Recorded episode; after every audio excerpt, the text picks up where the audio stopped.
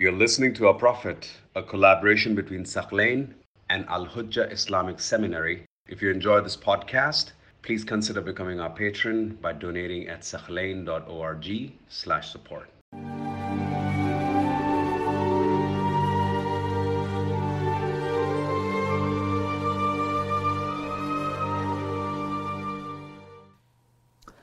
Now we move on to continuing one hadith about Imam Ali ibn Abi Talib alayhi salam describing the Prophet. This hadith is from Imam Hussein alayhi salam. He says, I asked my father about the silence of the Prophet. Tell me, when the Prophet would be silent, how would that? كيف كان سكوته? How was the silence of the Prophet? الإمام علي بن أبي طالب عليه السلام states كان سكوت رسول الله صلى الله عليه وآله على أربعة The silence of the Prophet صلى الله عليه وآله was four types على الحلم والحذر والتقدير والتفكر Let's examine these four. So what's taqdeer? The Prophet's silence, sometimes when the Prophet would engage in silence, it was based on taqdeer. Well, what does that mean? Basically, it means looking at people equally and listening to them. You treat those around you equally. You listen to them equally. Sometimes, if I'm in a gathering and I have friends that I like more, or if I'm inclined towards a particular person, I give them more chances. I give them more time to speak, right? I show more interest in what they say. But if there's someone whom I really don't like that much, I try to shut them off quickly. The Prophet, no he would actually listen to everyone equally. And this is the akhlaq of the Prophet. So when the Prophet would be silenced, sometimes it's just to give his companions an equal opportunity to express themselves. That's number one. Number two, tafakkur. The Prophet would engage in contemplation. The Prophet would yufakkir fima yabqa wa yafna. Yabqa is that which remains. Yafna is that which will perish. What does that mean? What's yabqa and yafna? What is it that will perish? This dunya. And what is it that will stay and remain for eternity? The akhirah. So the Prophet ﷺ, he would spend part of his contemplation and silence thinking about this dunya, thinking about the akhirah. That's number two. Number three, hilm. Sometimes the Prophet's silence was driven by hilm, which is patience and uh, forbearance. Nothing would anger him or enrage him. So if someone's trying to anger him, someone's trying to frustrate him, someone's trying to tick him off, the Prophet would keep silent. So his silence sometimes was to express patience. And number three, hadar. Uh, number four, hadar. The Prophet was very cautious, mindful, to do that which is good for people so they emulate him. The Prophet knows that he's an example. So he's thinking of good, of good deeds to show his people so they emulate him. And the Prophet would teach them to avoid inappropriate acts so people abstain from it. He'd teach them to work for hard, to work hard for things that would lift society, edify society, better society and his ummah. And to do that which grants the ummah the best of both worlds. So if you summarize the silence of the Prophet, it's four categories. Either he's trying to give you an opportunity equally to express yourself, or he's thinking about dunya and akhirah, or the Prophet is just being patient because someone is disrespecting him, or someone's ticking him off. The Prophet is showing forbearance here, or the Prophet is thinking how to guide this ummah. So we find that in summary, even when talking, and silent, the Prophet was engaging in a purposeful activity. His silence was purposeful and he would constantly engage in contemplation. And that's something that we need, my dear brothers and sisters. Some of us were really good talkers. We can spend hours and hours commenting and talking and analyzing. Sometimes you need to listen. One of the biggest problems that spouses have, they're not good listeners. Listen to your spouse. Actually sit one day, listen to what she has to say. She's making a point. Not all her points are correct, but she makes some valid points. You actually listen to your husband and see what he has to say.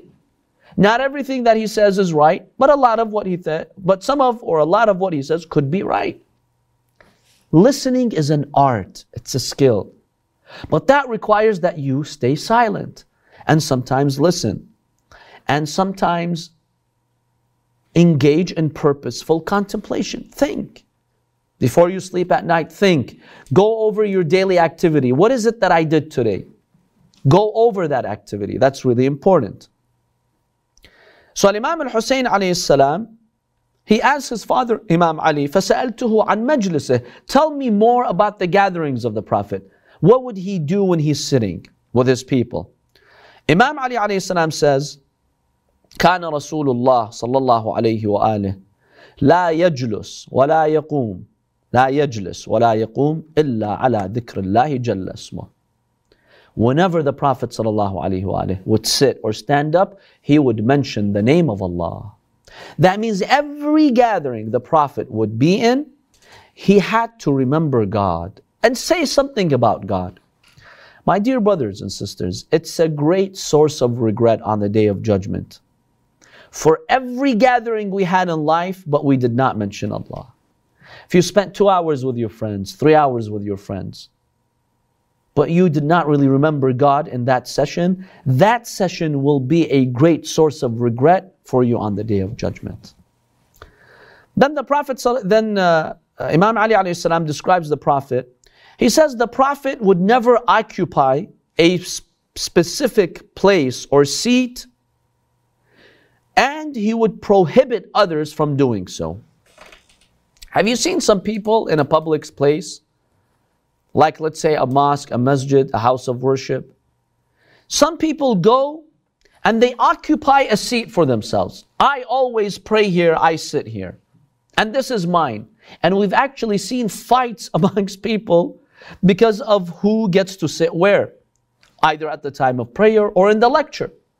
You've got seats, you've got an auditorium, and then a person comes and says, I'm, why did you sit in my seat? What do you mean your seat? Nobody has a seat here. The masjid is for everyone. The hall is for everyone. You cannot occupy a seat. The Prophet never occupied a seat. He never told his companions, This is my specific seat. Why did you sit in my seat? That's where I usually sit. No. In fact, he'd prohibit his companions. He told them, Don't do that. You come sit wherever you find a place to sit. Don't say, Oh, you, how dare you sit in my regular place. Who made it your place? This is unacceptable. So the Prophet ﷺ never had the habit of occupying a, a, a place or a seat for himself. يعطي كل من جلسائه نصيبه حتى لا يحسب جليسه أن أحدا أكرم عليه منه. Going back to the point which we mentioned that the Prophet would grant everyone the opportunity to express themselves. The Prophet if he's in a gathering, let's say there's 10 people, the Prophet made it, made it a point to honor all those 10. He'd look at them, he'd talk to them, he'd ask them questions, greet them warmly. He would give them an opportunity to ask or express themselves so that none of his friends at the gathering would feel that there is someone more special. If there are 10 people, sitting with the Prophet in a gathering, the Prophet made them equally special. No one would stand out. The Prophet would not give um, preferential or special treatment to one of them and not the others. He'd really make all of them feel equal. ومن سأله حاجة لم يرده إلا بها أو بميسور من القول. Imam Ali says anyone who'd ask the Prophet a need for help, the Prophet would help him and he'd grant him. He'd never say no. What if the Prophet couldn't? You're asking the Prophet something that he cannot fulfill for you. Right? How would the Prophet handle that? Would the Prophet get agitated and said, okay, you know, you know I can't do that. Or that's it. Today in the Muslim treasury, we're out of money. I, I don't have any money to give you. No, the Imam says when the Prophet would be asked for help, he'd do two things. Either he'd help the person, grant him what he wants if he can. If not, بِمَيْسُورٍ مِنَ الْقَوْلِ If not, the Prophet would say good words to him. Subhanallah. Someone comes to you, you really can't help the person. At least show them good character. Make them feel better. Say something nice to them. Uplift their spirituality. Encourage them, motivate them, strengthen them. That you can do. That is something that we all can do. وقد وسع الناس منه بسطه وخلقه فكان لهم أبا. The Prophet was so embracing, so welcoming, so welcoming that he really was a father figure to everyone. You really felt the Prophet's your father and he cares about you. وَيَتَفَقَّدُ أَصْحَابَهُ The Prophet ﷺ would actually, if one of his companions goes missing, he's not showing up to some of the programs, the Prophet would actually follow up to see where he is. You know, sometimes people in the community, if they disappear, we don't care someone who regularly comes to our programs, then he goes missing. We never ask. Is he upset? Let's help him. Is he sick? Is he traveling? Where is he? Honestly, a lot of us don't care. But the Prophet would care. If he sees one of his companions not there, the Prophet would quickly ask, Where is he? Is he okay? Does he need our help? Is he sick? Let's visit him. Is he upset with something? Let's go and satisfy him. Look at the amazing akhlaq of the Holy Prophet sallallahu alaihi wasallam. That's truly fascinating. The Prophet sallallahu alaihi wasallam had made it such an important point not to say no to anyone. Sometimes he'd put himself in distress. You know, actually, Allah in the Holy Quran tells him, You don't need to go that far. Allah subhanahu wa ta'ala says, says in Surah Al Isra, verse 29, ولا تبسط يدك كل البسط فتقعد ملوما محسورا Don't open your hand so wide such that you'll be left without anything, basically. Al-Qummi narrates in his tafsir that the reason why Allah revealed this verse is that the Prophet would never say no to anyone. Anything you'd ask him, he'd give you. So one day, a man came to the Prophet sallallahu alaihi wasallam and he said to the Prophet, Give me something. I'm in need. The Prophet said, Inshallah, by the will of Allah, I will. The Prophet didn't have anything to give him. He said, Ya Rasulullah, a'tani qamisak. Ya Rasulullah, give me your shirt that you're wearing. Now he was making a specific demand from the Prophet. Well, the Prophet would not say no to anyone. So you know what he did? The Prophet took out his shirt and he gave it to him.